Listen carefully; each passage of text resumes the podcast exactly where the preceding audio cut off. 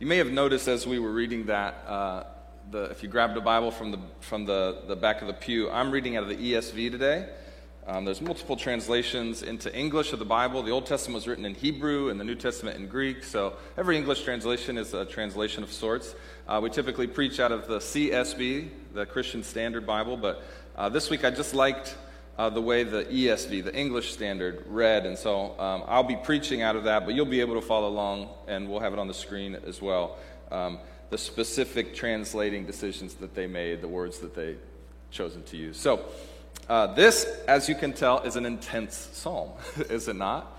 Uh, this is not um, quite as light of a psalm as I preached two weeks ago about the goodness of God. but uh, all the Psalms have um, something of an arc to them. And so I want you to uh, listen, uh, to, to try to watch the arc of this psalm. This psalm is put in the category of a penitential psalm. Um, there's a few of them, and, and that's a big word, and you don't need to know that word, and don't worry if you can't spell it. Um, it basically means it's a song of penance. And penance is to have true remorse, true sorrow, true uh, contrition for your sin. And so this, this psalm, and all the psalms started to get categorized after the fact by, uh, by scholars and whatnot. Now, obviously, the authors of the psalms aren't thinking, I'd like to write a penitential psalm. They just, they're writing their songs. They're pouring out their hearts to God. And we, as God's people, can follow them as guides. Sometimes we don't even know how to pray. Sometimes when we feel sorrow for our sin or contrition for our sin. We don't know exactly the words. We can just go to the Psalms sometimes and just pray these words as our prayer, and God has given us that. And then over time, we might be able to find our own voice in our songwriting, in our prayers of petition, in our prayers of penance to the Lord. So that's what's going on here. This is a penitential song, and so in this way, maybe an easier way to remember it, I call this a song of repentance. So it's a song of repentance. Maybe, maybe you didn't hear that when she read it, so we'll read it again um, because it's kind of hard to tell what's going on. But this is a song of repentance. The flow of the psalm is that David, who is attributed as the author, he recognizes fully his sin. He's not denying it, he's not covering it up, he's not justifying it. He recognizes that he has fallen short of God's call on his life. And so he's fully remorseful. Now, he recognizes that there is in his life a discipline of the Lord or a rebuke of the Lord, that the Bible is consistent that that is the love of God.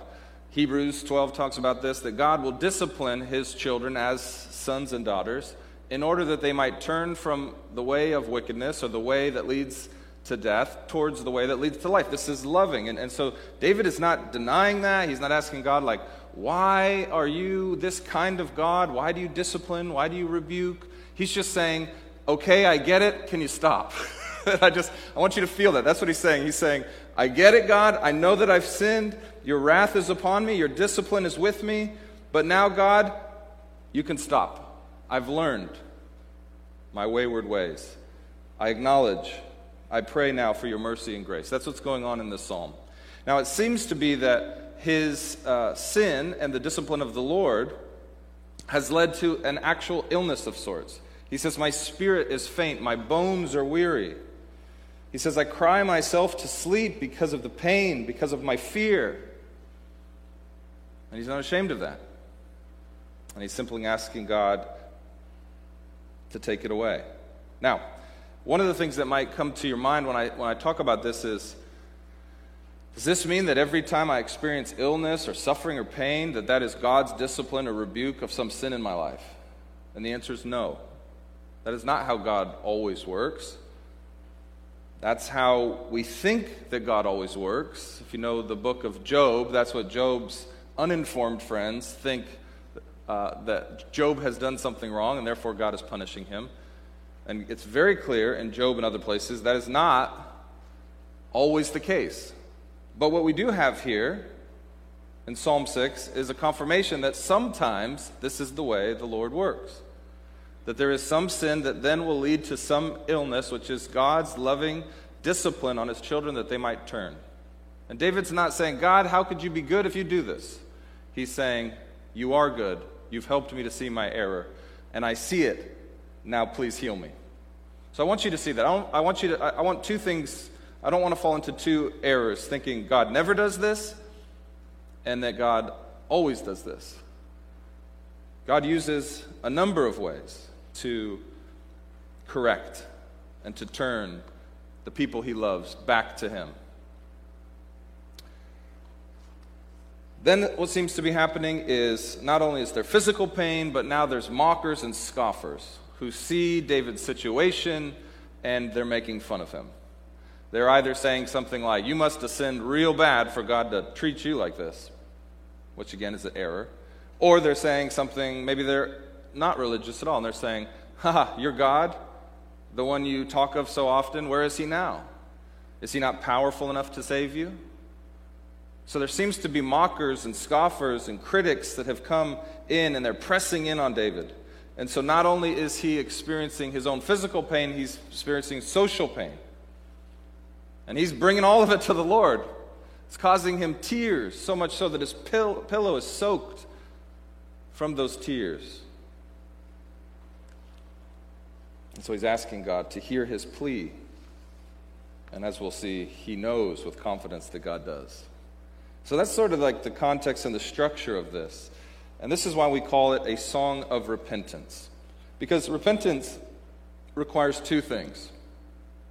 Repentance requires both a changing of your mind and behavior. The Hebrew term for repentance literally means to turn, to turn from. So repentance requires that you actually stop doing the thing that you recognize is wrong. So you have to actually turn, either change your mind, you had a wrong thought, or change your action, you had wrong action.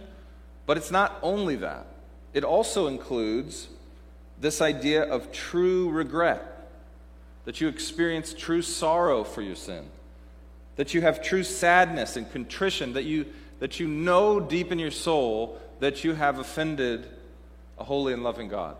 And you recognize that. So it's so important, and I think the psalm helps us see the second element of that more than anything that true repentance requires a, a recognition of the wrongness. And sometimes we think religion is just behavior modification. That is not the fullness of what God is after. Yes, He does desire that we would walk in ways of life and not ways of death, but He requires that our heart be transformed in the process. This is why this is a song of repentance. David's heart is being changed as he brings fullness, the fullness of his sorrow, to the throne of God. And he expectantly knows that God will hear his prayer. So it's beautiful. Um, if you've not experienced this kind of repentance, you're missing out on the greatest of joys. I've got a couple quotes for you that talk about the joy of repentance. So, in a way, even though this is a song about tears, and praying your tears, we'll talk about that in a second, it's actually a song about the joy of salvation. That when we come to God honestly and acknowledge with true contrition and, and repentance, the thing that rides on the tail of that is true joy. And you may have heard people talk about the joy of repentance, and you think, how? Repentance, that's terrible. Well, they're not actually encountering the true gospel of Jesus Christ, or the true person of Jesus, or the true nature of God. And we're, we're, we're, we're talking about that through these Psalms that the true nature of God is that He's a God of mercy and grace. So if you don't understand these quotes I'm about to make, um, don't feel bad about it. Ask God to reveal to you the thing that these fellow believers have experienced. And perhaps part of it is that you are not seeing your sin in the way they are, or you're not seeing the cross of Christ in the way they are. And so let me just read these for you, and then I'll let you wrestle with it for a sec. Here we go. Here's some quotes about repentance. First one by a guy named John Donne. Here we go. Every man or woman feels more comfort and spiritual joy after true repentance for a sin than he or she did in the innocence before he or she committed the sin. See what he's saying? He's saying, even if you had never fallen short in this particular way, you would not experience the joy that I now feel having fallen short, but then seeing God's grace and mercy pick me up, give me full forgiveness, and say to me, It is well, child. You see that? And so some of us fight so hard to not sin, which is good. Paul says in the New Testament, don't just sin as much as you can so you can experience all that joy of repentance. That's not what I'm saying. But when you actually acknowledge it and own it and don't run for it and say sorry to God and truly mean it, the joy of repentance, of Him saying you are forgiven in Christ, is a joy that you cannot experience even by living a perfect life, which of course none of us can. And if you've never experienced that, you're missing either something about your own personhood and something about your own sin, or you're missing something about the personhood of God and, and the work of the cross. So we keep considering and we dig in and we try to understand how could they say things like this. Here's another quote. Matthew Holland says this. The very purpose of repentance is to take certain misery and transform it into pure bliss.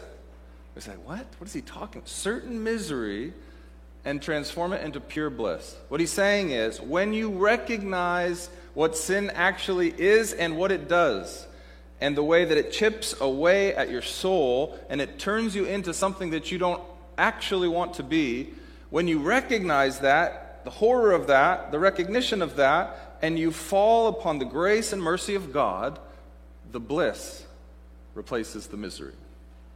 But you got to understand that there's misery coming. That's part of repentance is you get, "Oh my goodness, I was wrong about this." Couldn't see it. And so you thank God both for the eyes to see the bad news that misery is coming and the good news that doesn't have to come because of Christ. Bliss. How could he say that about repentance? Here's another one. Todd Christofferson said this Whatever the cost of repentance, it is swallowed up in the joy of forgiveness. So he's honest. There's a cost to repentance. There's a cost of standing before God? And if, if you can't quite grasp that, and if you're married, say standing before your spouse and saying, I was wrong. There's a cost to that. Or your best friend, I was wrong. Or your brother or sister, I was wrong, right? There's a cost to that. That's why it's so hard. And it starts early being hard. Our son Grayson cannot li- literally, I think, he can't say the word sorry. Like you can tell he's sorry in his eyes. Like he's just, his eyes are telling him, I'm sorry, I'm sorry, but I'm saying, just say it. he's like, he can't do it. Like, why is that? Do you have that problem? I have that problem. That is a hard, why is that word so hard to say? Because there's a cost to it. There's a cost of truly accepting you're wrong. Accepting the fact that the way you acted hurt someone else. The way you acted hurt God. That costs something. So we don't want to, we're not going to minimize repentance. Repentance costs a lot. So, you know, I got to push my chips in the table with God. And it, it could cost me everything. And as soon as I push that in, what Christofferson says is it's swallowed up in the joy of forgiveness. You push all your money into the table and say, God, it's all yours. He pushes his chips all on the table. Dave, it's all yours. That's the gospel. It's swallowed up. I love that word. It, it's once it, you experience it, you're like, what, what took me so long? The cost of it was so small compared to the gain of getting God back in my life, of knowing that I'm forgiven, that, of knowing that my future is with Him. What, what, it's swallowed up, it's, it's, it's gone. Have you had that experience? The cost is real, I get that. But once you give it all, it's swallowed up by the joy of forgiveness. I want you to have that. Let me read you one last quote. This is by a guy named David Wilkerson. He says this Most Christians never associate joy with repentance, but repentance is actually the mother of all joys in Jesus. Key phrase in Jesus. Without it, there can be no joy. Without repentance. Yet any believer who walks in repentance will be flooded with the joy of the Lord. I love that because what do we see in this psalm? The tears of the contrite flood their pillows. The pain of the discipline of the Lord leads to the tears that flood the pillow. The, the, the pain of the injustice of the mockers leads us to tears that flood the pillow. And God turns the flooding of tears into the flooding of joy. This is the way it works for the people of God. And if you've never experienced that, if that feels so distant, keep moving towards God. Keep considering His gospel. Keep considering the cross of Christ. Keep considering the resurrection. We'll talk about that in a bit. Keep considering who this God really is if you've never experienced the flooding of joy replacing the flooding of tears. I want that for us. I want more of that for myself. To be honest, I do not cry enough tears in the presence of God. That's my, that's my bet. Maybe you have a different bet. My guess is maybe you don't cry enough when you come and sing about the goodness of God in worship. When you come to the table and you see that God gave his life for you. You don't cry enough, probably, is my guess. So there's some type of a blockage that you're not experiencing the flooding of joy that comes with the recognition of salvation. The song of repentance always leads to the joy of salvation. Always. So we got to learn how to sing this song. So if you're not crying tears of joy as God turns your tears of sorrow into the joy of salvation, you need to just hunker in here on Psalm 6 and say, What is going on? How does this happen for David? Because I want to, I want to make something clear. He's not writing this after the pain has gone away. He's still, it seems, there's Psalms where he's clearly writing in retrospect.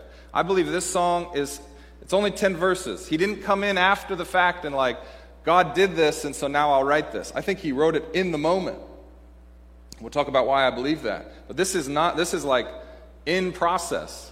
The pain's still there, the mockers are still there, but yet he can turn his tears into tears of joy.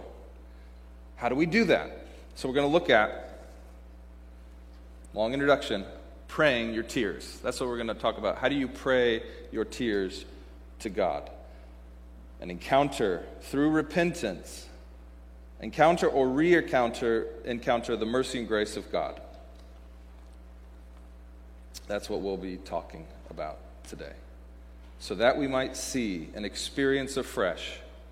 This doesn't just happen once, this happens again and again. The joy of salvation. You ready? It's all about posture. What is the posture that we see from the psalmist?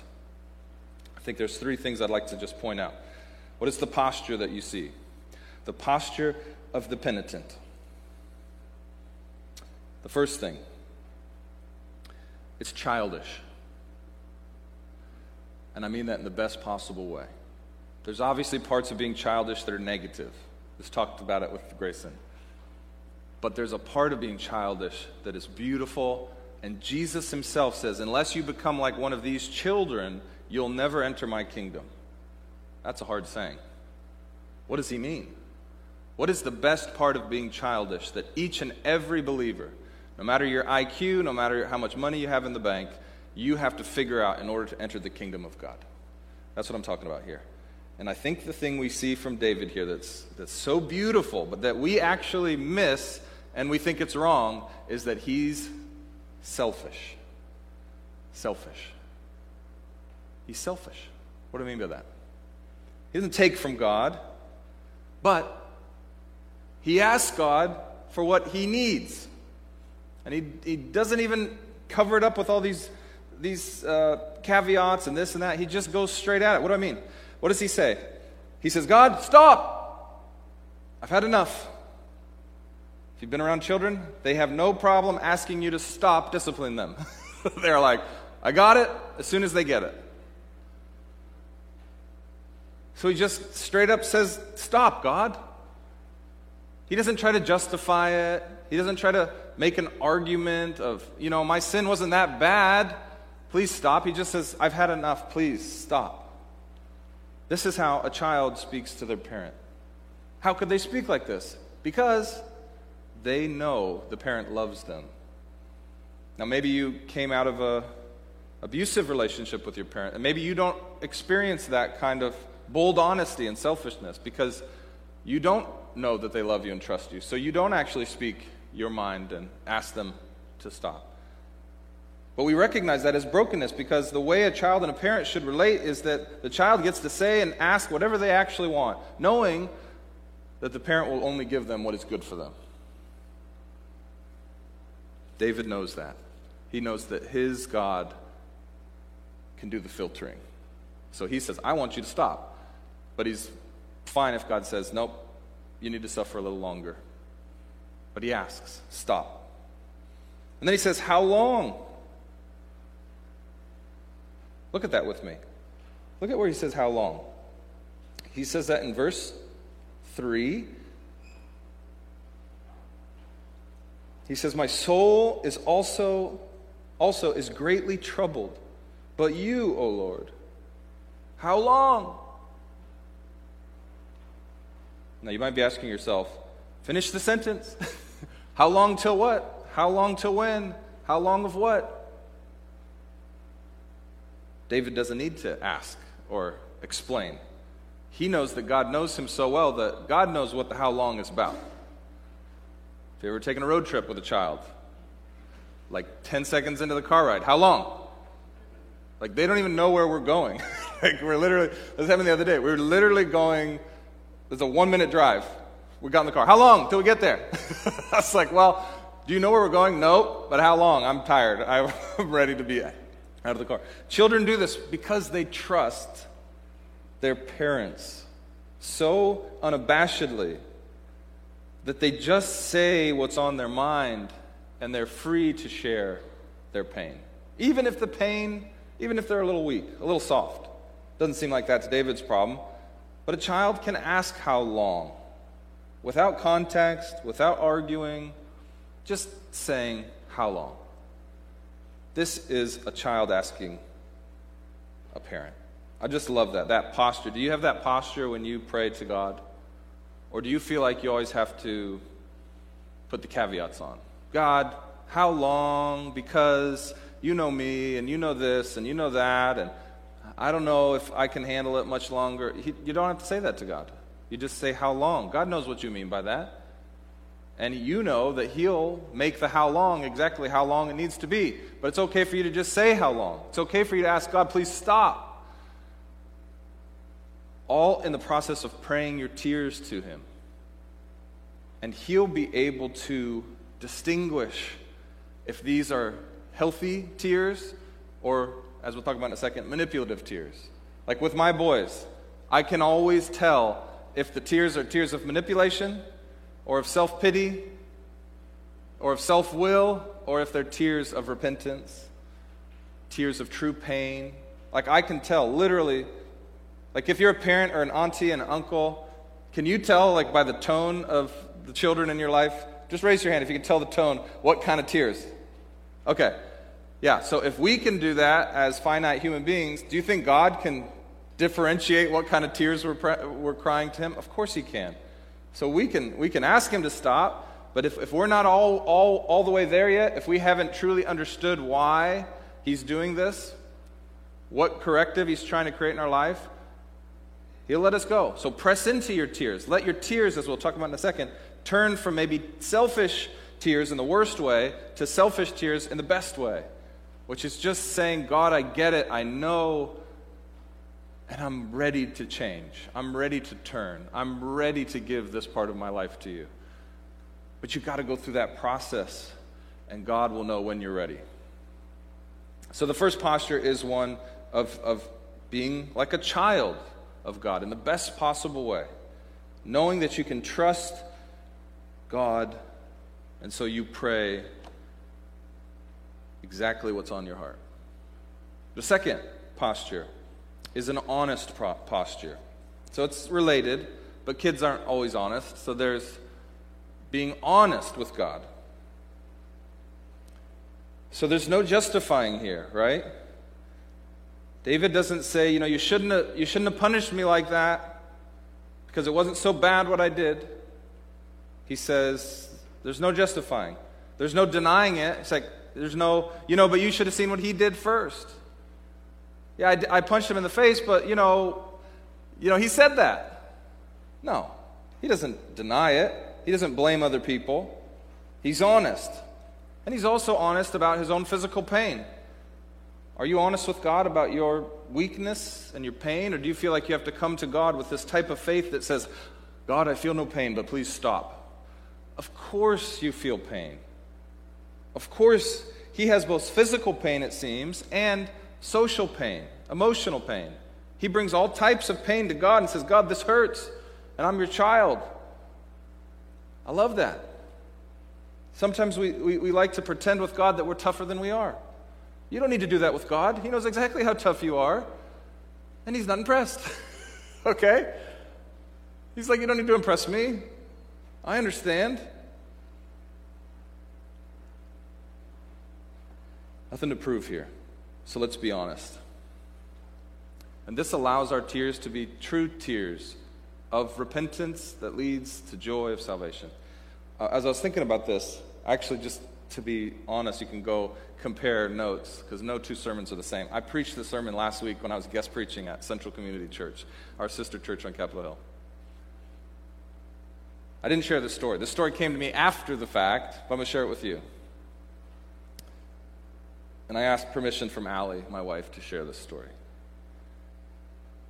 Um, about a month into dating, and, and we, we moved pretty quick because we met um, promoting the Consider concert. Before we started the church, we started these concerts called the Consider concert. Showbox Theater, uh, the first year, the Moore Theater, second year. This was the second year of the concert, and I got her name from a family friend because uh, she had done college ministry here in the city, and I was just trying to get as many people um, aware of the concert as possible. I met her, fell in love with her in, in the first 30 seconds. Took her about 30 years, but which means we're not there yet. By the way, Friday was my 10 year anniversary with Allie. Pray for her, encourage her. This is a tough road for her. But um, so, so because we were talking about the mission of God and we were baring our souls to one another, our relationship ramped up super fast. And in the, in the, in about a month in, we were, we were driving somewhere, and I still remember it. And she um, had just finished crying and sharing her heart with me. And she stopped and she said, Dave, I just need you to know this. She said, It's been about seven years since I cried in front of someone. And this is my first thought. Oh no, I broke it. that was my first thought. And the reason I thought that I'd broken it, it being her, is because this was probably the 50th time that she'd cried in front of me in a month. And I thought, oh my gosh, I've created a leak. Whatever I did. That was my first thought. My second thought was the correct thought. One, I, I realized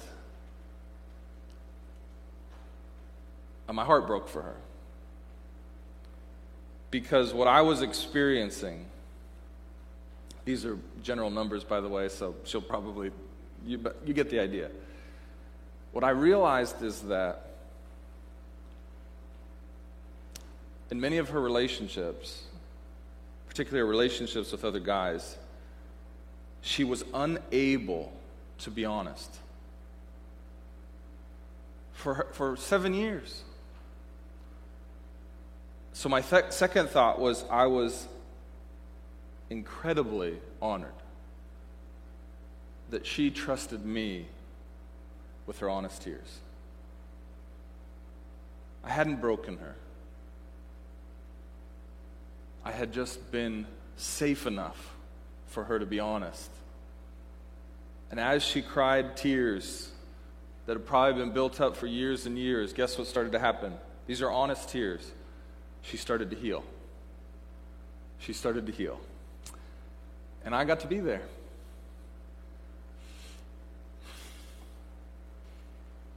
And I'm still there. and there'll be more tears. And she cries them to me more than anybody. And it's such an honor to get to be that one person.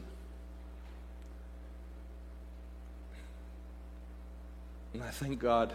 It's not always easy, but this is how God feels with us when we are honest with Him and we bring our real tears our real pain and our real loneliness to Him. That we would trust Him so much. This is such a joy for God. And it ultimately leads to our joy because He doesn't disappoint, He doesn't run away. They aren't too much for Him. And so we come with an honest posture of, I'm broken, God, and I need you to heal me. And God loves that. He loves get to be that person in our life. The third posture is one of um, seeing your tears that you cry to God as constructive. So it's childish, it's honest, but it's also constructive. What do I mean by that? He's using his. Uh, are you using your tears, like Ali was with me? Are you using them to move you forward to something better? Do you have this idea of that when you're honest with God and you bring your request to Him, that you're want him, wanting Him to move you somewhere that you not, are not yet? This is why I like to say that. Are your tears fuel for a journey? And if you allow your tears to be fuel for a journey, then God will bless those tears. If, on the other hand, you're simply crying your tears to cry your tears, but you have no thought of, God, I want you to move me forward, then you won't experience the joy of salvation. If your tears become fuel for the journey, then that journey ultimately will lead you to the joy of salvation that we see David, the psalmist, getting to here, right? Like it's a journey. It's a 10 verse journey that he's walking us along with him. But if we don't want that end goal, if we don't want to experience the joy of salvation, and we just want to cry our tears, then we are using our tears in an unhealthy way. So I want, I want to help us to see the healthy way to use our tears and the unhealthy way to use our tears. And I get a lot of this from uh, a little study guide that I found from Redeemer Presbyterian Church in New York City. Love that New York City. Great city. So let me read you. Um, in this study guide, uh, they talk about three positive ways to cry and three negative ways to cry. So the, I'll, I'll, start with the positive, and we see them all in this psalm. The first is uh, crying tears of loss and grief. Loss and grief. God receives those and He can use those to move you towards the joy of salvation. So, loss and grief. So, we see that in verses 2 and 3. David is crying the tears of pain and loss. He's lost uh, his vitality, he's lost his strength, and he cries those tears to God. His bones, he says, are, are literally troubled. He cries those tears to God. God says, Those are tears that I can use on this journey. The second type of tear that's healthy is a, joy, uh, a tear of sympathy for hurting or injustice, even if that injustice is towards yourself. So we see David crying tears of, for the injustice he's experiencing from those mockers who are misrepresenting his situation, who are using it as an advantage for their own gain. And he's crying tears. He's like, God, this is not just. This is not fair. This is not right that they would, that they would see my pain and use it against me. It's unjust. So, whether it's our own injustice or we see the injustice in our world, tears that we cry over that are tears God use, can use to fuel the journey. So, those are good tears. The third type of tear is tear of repentance and regret.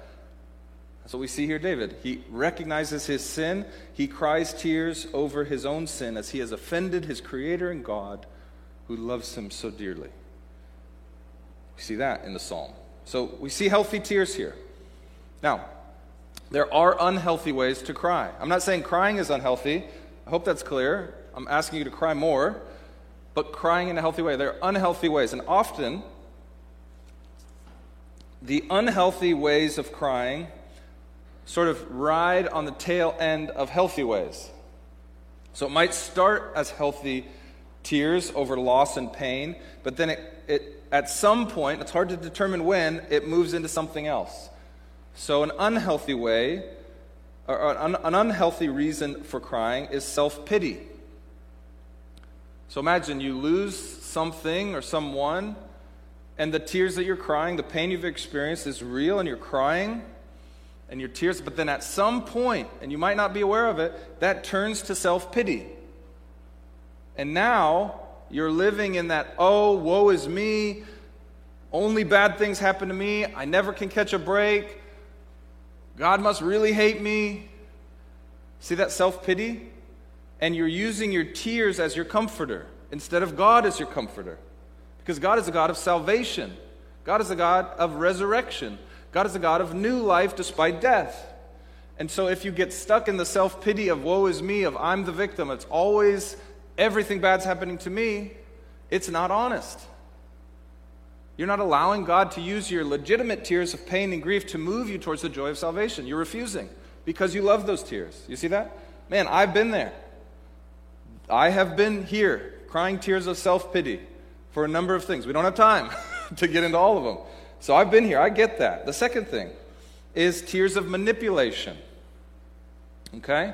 So, your tears can become at some point, you maybe begin to cry tears that are legitimate. Maybe you see some injustice in the world. Maybe you've experienced some uh, injustice and you're crying tears over that. And you recognize how effective those tears are to get what you want. And so you learn how to turn them on, just like my son Owen. He knows how to turn them on. Wow. He can be a very successful actor one day because actors are paid to deceive through crying on demand. Now, when you're a kid, you can kind of tell when people are doing it, but when you're really good at it, that's when they pay you millions of dollars to do it in front of a camera. Seriously, like you, you stop you might even not know you're doing it because you've gotten so good at doing it. God says that's unhealthy.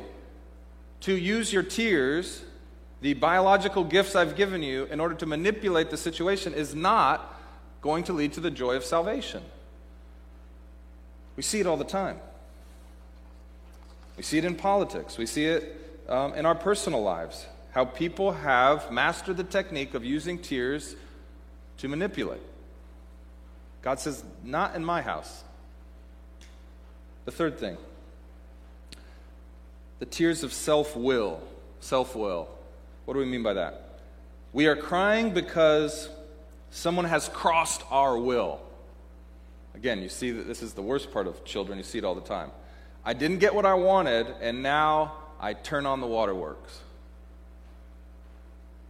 It's actually tears of anger how could somebody get in the way of what I wanted? And I'm angry. And I have fury. And so I cry because somebody didn't let me get what I wanted. These are unhealthy. Because you are not submitting your will to God's will. God has a plan for you that includes something so much better than whatever you think you need in this moment. So if you pray your tears, it will keep you from these malfunctions because you might not be able to see them. So you pray your tears to God first and you ask Him to refine and ask Him, hey, is this just me being frustrated that I'm not getting what I want? Is this just me being uh, uh, experiencing self pity? Is this just me manipulating? God, help me. Are these tears from you? Can you use these for fuel for the journey? Or are these something else? Praying your tears to God through prayer is such a helpful way to live honestly in God's world for His mission and His purpose. What do you think about that? Do you do that?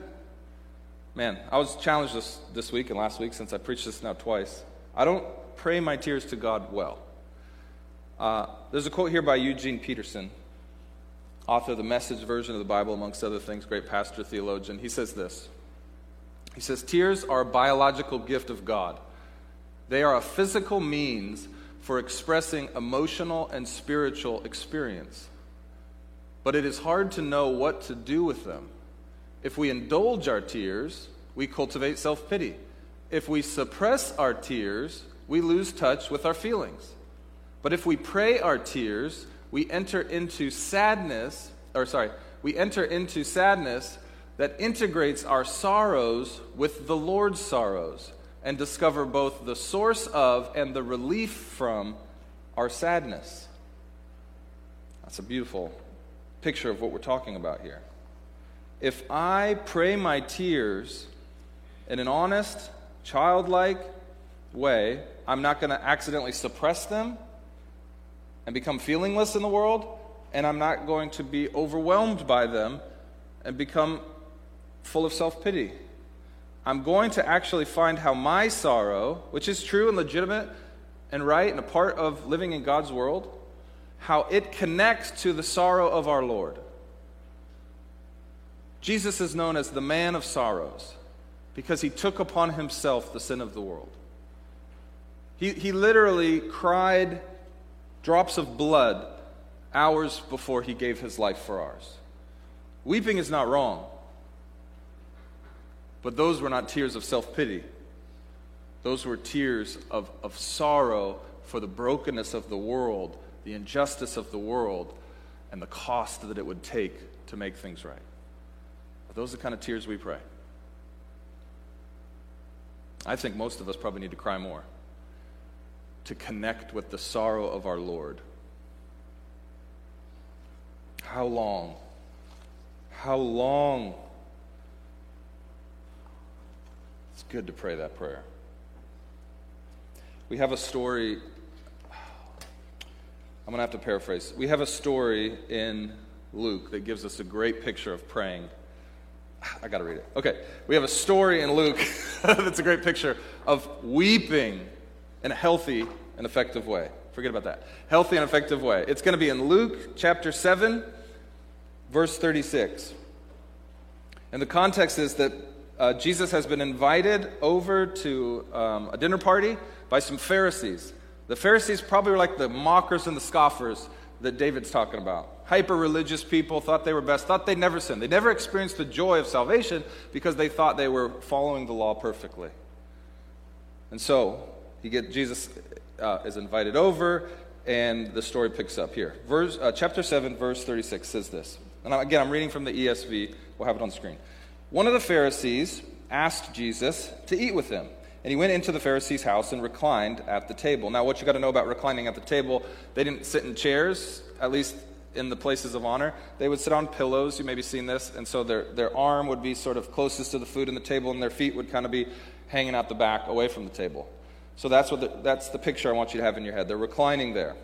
And it says this And behold, you hear behold, you'd be like, out of nowhere, a woman of the city who was a sinner, when she learned that he was reclining at the table in a Pharisee's house, she brought an alabaster flask of ointment, special perfume that would be often used to anoint people's head because it smelled good because people didn't bathe as often uh, as we do now, or at least as some of us do now. And, and so it was very common when you'd go into somebody's house that they would anoint you with oil so that you smell nice and you feel good um, before you eat dinner. So she grabs her ointment, which for her probably was her most prized possession, and she brings it into the house. And it says, standing behind him, that's Jesus, at his feet, weeping, she began to wet his feet with her tears and wiped them with her hair and her head the hair of her head, and she kissed his feet, and then she anointed his feet with the ointment. Just picture this. It doesn't seem like she was invited to the party. All the context clues are we don't hang out with people like that. She's a woman of the city, prostitute. How she got in, I don't know. They didn't, have, they didn't lock the doors back then. She walks in, She's brought her most prized possession. And literally, she's flooding Jesus' feet with her tears. She's weeping these tears. She's praying these tears Why? She's seen God in the flesh. She's heard the message of Jesus that no one is too far from the grace and mercy of God. And now she hears he's eating at this Pharisee's house. I live in this city. I could actually see him and touch him and thank him for what I know he's about to do, even though he had not yet done it, that he would take away the sin of the world, including my sin, and there's nothing that can keep me from the love and the grace of God. Oh my goodness. And she's weeping and she's flooding his feet that would be dirty and dusty from walking in sandals on unpaved roads. And she's cleaning his feet and she's wiping it with her hair. And she's on a journey of experiencing the joy of salvation that comes only in Jesus. And it's so beautiful.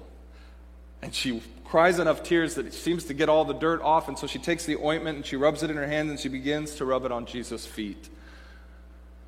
Why his feet? Probably because she knows she is not worthy to touch his head. And so she blesses Jesus because she has been blessed. Oh. Right?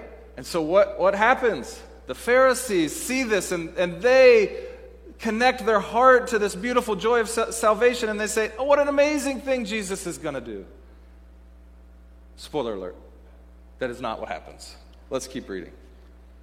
Now, when the Pharisees who had invited Jesus saw this, this beautiful, amazing act of repentance, the Pharisee said to, to himself, this is key, to himself, if this man were a prophet, speaking of Jesus, if Jesus were a prophet, he would have known who and what sort of woman this is who is touching him. So he thought that in his head. This is the problem when you're playing baseball with Jesus. He's thinking in his head, For she is a sinner. And Jesus answered and said this Simon, that's the Pharisee's name. Simon, I have something to say to you. And he answered, Simon answered, Say it, teacher. See, Simon still doesn't know or believe that Jesus is God in the flesh. So Jesus says this. He doesn't rebuke right away, he says this instead. He's, he tells a story. He says there was a certain moneylender who had two debtors. One owed 500 denarii. One denarii is like a day's wages, so 500 days of wages. One owed 500 days of wages, and the other 50 days of wages. When they could not pay, he, that's the moneylender, canceled the debt of both. Now, which of them will love him more? And Simon the Pharisee answered, Well, obviously, the one, I suppose, for whom he canceled the larger debt. And Jesus said to him, You have judged rightly. Then turning towards the woman, he said to Simon, Do you see this woman? I entered your house. You gave me no water for my feet, but she wet my feet with her tears and wiped them down with her hair. You gave me no kiss, but from the time I came in, she has not ceased to kiss my feet. You did not anoint my head with oil, but she has anointed my feet with ointment. Therefore, I tell you, her sins, which are many, Jesus says, Of course I know who she is. I'm God. I know exactly what she's done. And her sin is great. She's the 500 denarii person. It's true, she's sinned more than you. I know exactly who she is. Her sins are many, and they are forgiven, he says. For she loved much. She loved too much? Jesus. But he who is forgiven little loves little. Who's that? Simon, the Pharisee. And he said to her, turns to the woman, Jesus turns to the woman and says to her, My daughter, I'm adding that in, your sins are forgiven. Then those who were at the table with him began to say amongst themselves, who is this man who even forgives sins? And Jesus said to the woman, Your faith has saved you. Go in peace. Praise God. This is how God relates to us. Are you the 500 denarii person? Your sins are forgiven by the work of Jesus Christ on the cross. Are you the 50 denarii person? Your sins are forgiven by the blood of Christ on the cross. Sometimes, if you've been forgiven little, you'll love little. when we pray our tears to God, He'll turn the sorrow for sin into the joy of salvation. It's the most beautiful transaction. Only God can give it, only God can do it, but He will turn all tears into joy one day. And this is my final point. We can read this psalm, and whatever we're going through, whatever tears we're tearing, whatever illness we have, no matter how close to death we may be. Forgot to mention that. I got to tell you about this super quick. I'm so sorry. This is the funniest part of the psalm. Do you see what he did? I didn't even mention this. He says, I thought about it I thought of death. He said, God, save me. I'm so close to death. Deliver me from life. He said, this is verse 4. He says, Save me for the sake of your steadfast love. Save me for the sake of your steadfast. What a weird way to say it. Don't save me because of your steadfast love, but for the sake of your steadfast love. What is he talking about here? Keep reading. He says, For in death there is no remembrance of you. In Sheol, which is the Jewish idea of hell, in Sheol, this place where God is not, it's a place of souls waiting. Who will give you praise? That's what he's, he's, he's doing what a great child does. He's negotiating with his father. Now, Father, I know that you care about people knowing about your goodness and grace and mercy. I know that. I see it. I see that you are like into telling people the good news. But if you don't save me in this illness, that, yes, I get is part of my discipline and I brought it on myself. If you don't save me from that, how am I going to be able to tell people about your goodness and grace if I'm in Sheol? It's very clever. I love it when my kids are clever. They're like, okay, you're going to be able to make it in the world. But he's, he's negotiating with God based on God's own character. And his character is he is incredibly jealous for his name, his reputation, that others would know about his mercy and grace. And that's what the psalmist is saying. He's saying, Save me, not because I deserve it, because none of us do, but save me for the sake of your hesed love. It's the Hebrew word, hesed. Hesed means steadfast, never ending, unfailing. It's more like it's covenant love. It's, it's less about a feeling and more about it. When God commits to us, He commits to us. It's an amazing kind of love. And God's and, and the psalmist says, I know you want people to know about that, and I could tell them about it if you just save me from death. Beautiful. Are you jealous to proclaim the mercy and grace of God? Take this into your prayer. God, save me from this thing so that I could go tell people of your goodness and grace. It's a beautiful way to pray. God's not manipulated by it. God's not like, oh, you tricked me into. No, he, he's like, yep, you're right. I, I do love people knowing about my mercy and grace. That's kind of what I'm up to. I want people to know who I really am. And so that's a great, I'm, it's probably why I'm going to hear your prayers. because you get it. It's for the sake of, that's the glory of God in the world. That's why God saves. We are the beneficiaries, but He is maximizing His glory, His reputation, so that all people would come to Him and receive Him once again if they've walked away. So we need to be jealous for the name of God. And we need to understand that our prayers should be geared towards asking God to save us for the sake of His reputation in the world.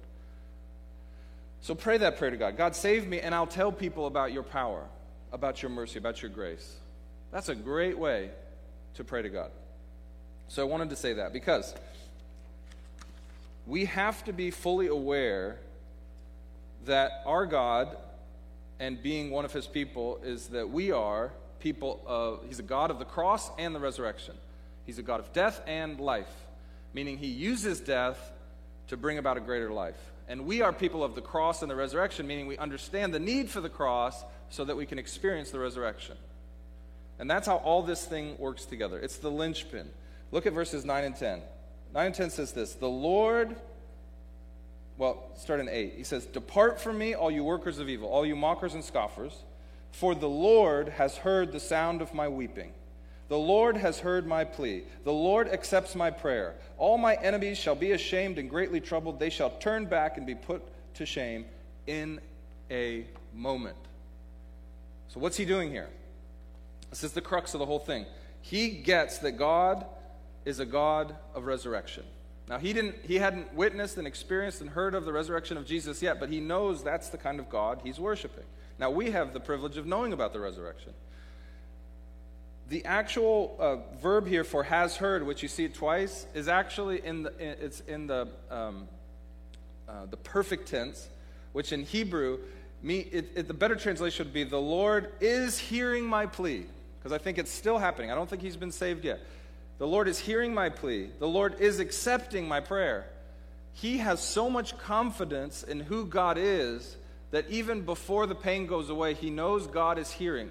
He has so much confidence in God that even though he's feeling the pain, even though he's hearing the scoffers, he knows that God is going to hear his prayer and respond.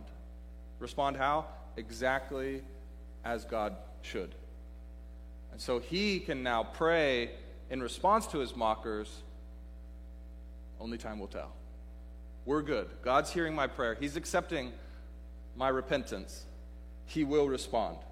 Now, sometimes God responds by taking away this illness and death in this life, sometimes He responds in the next.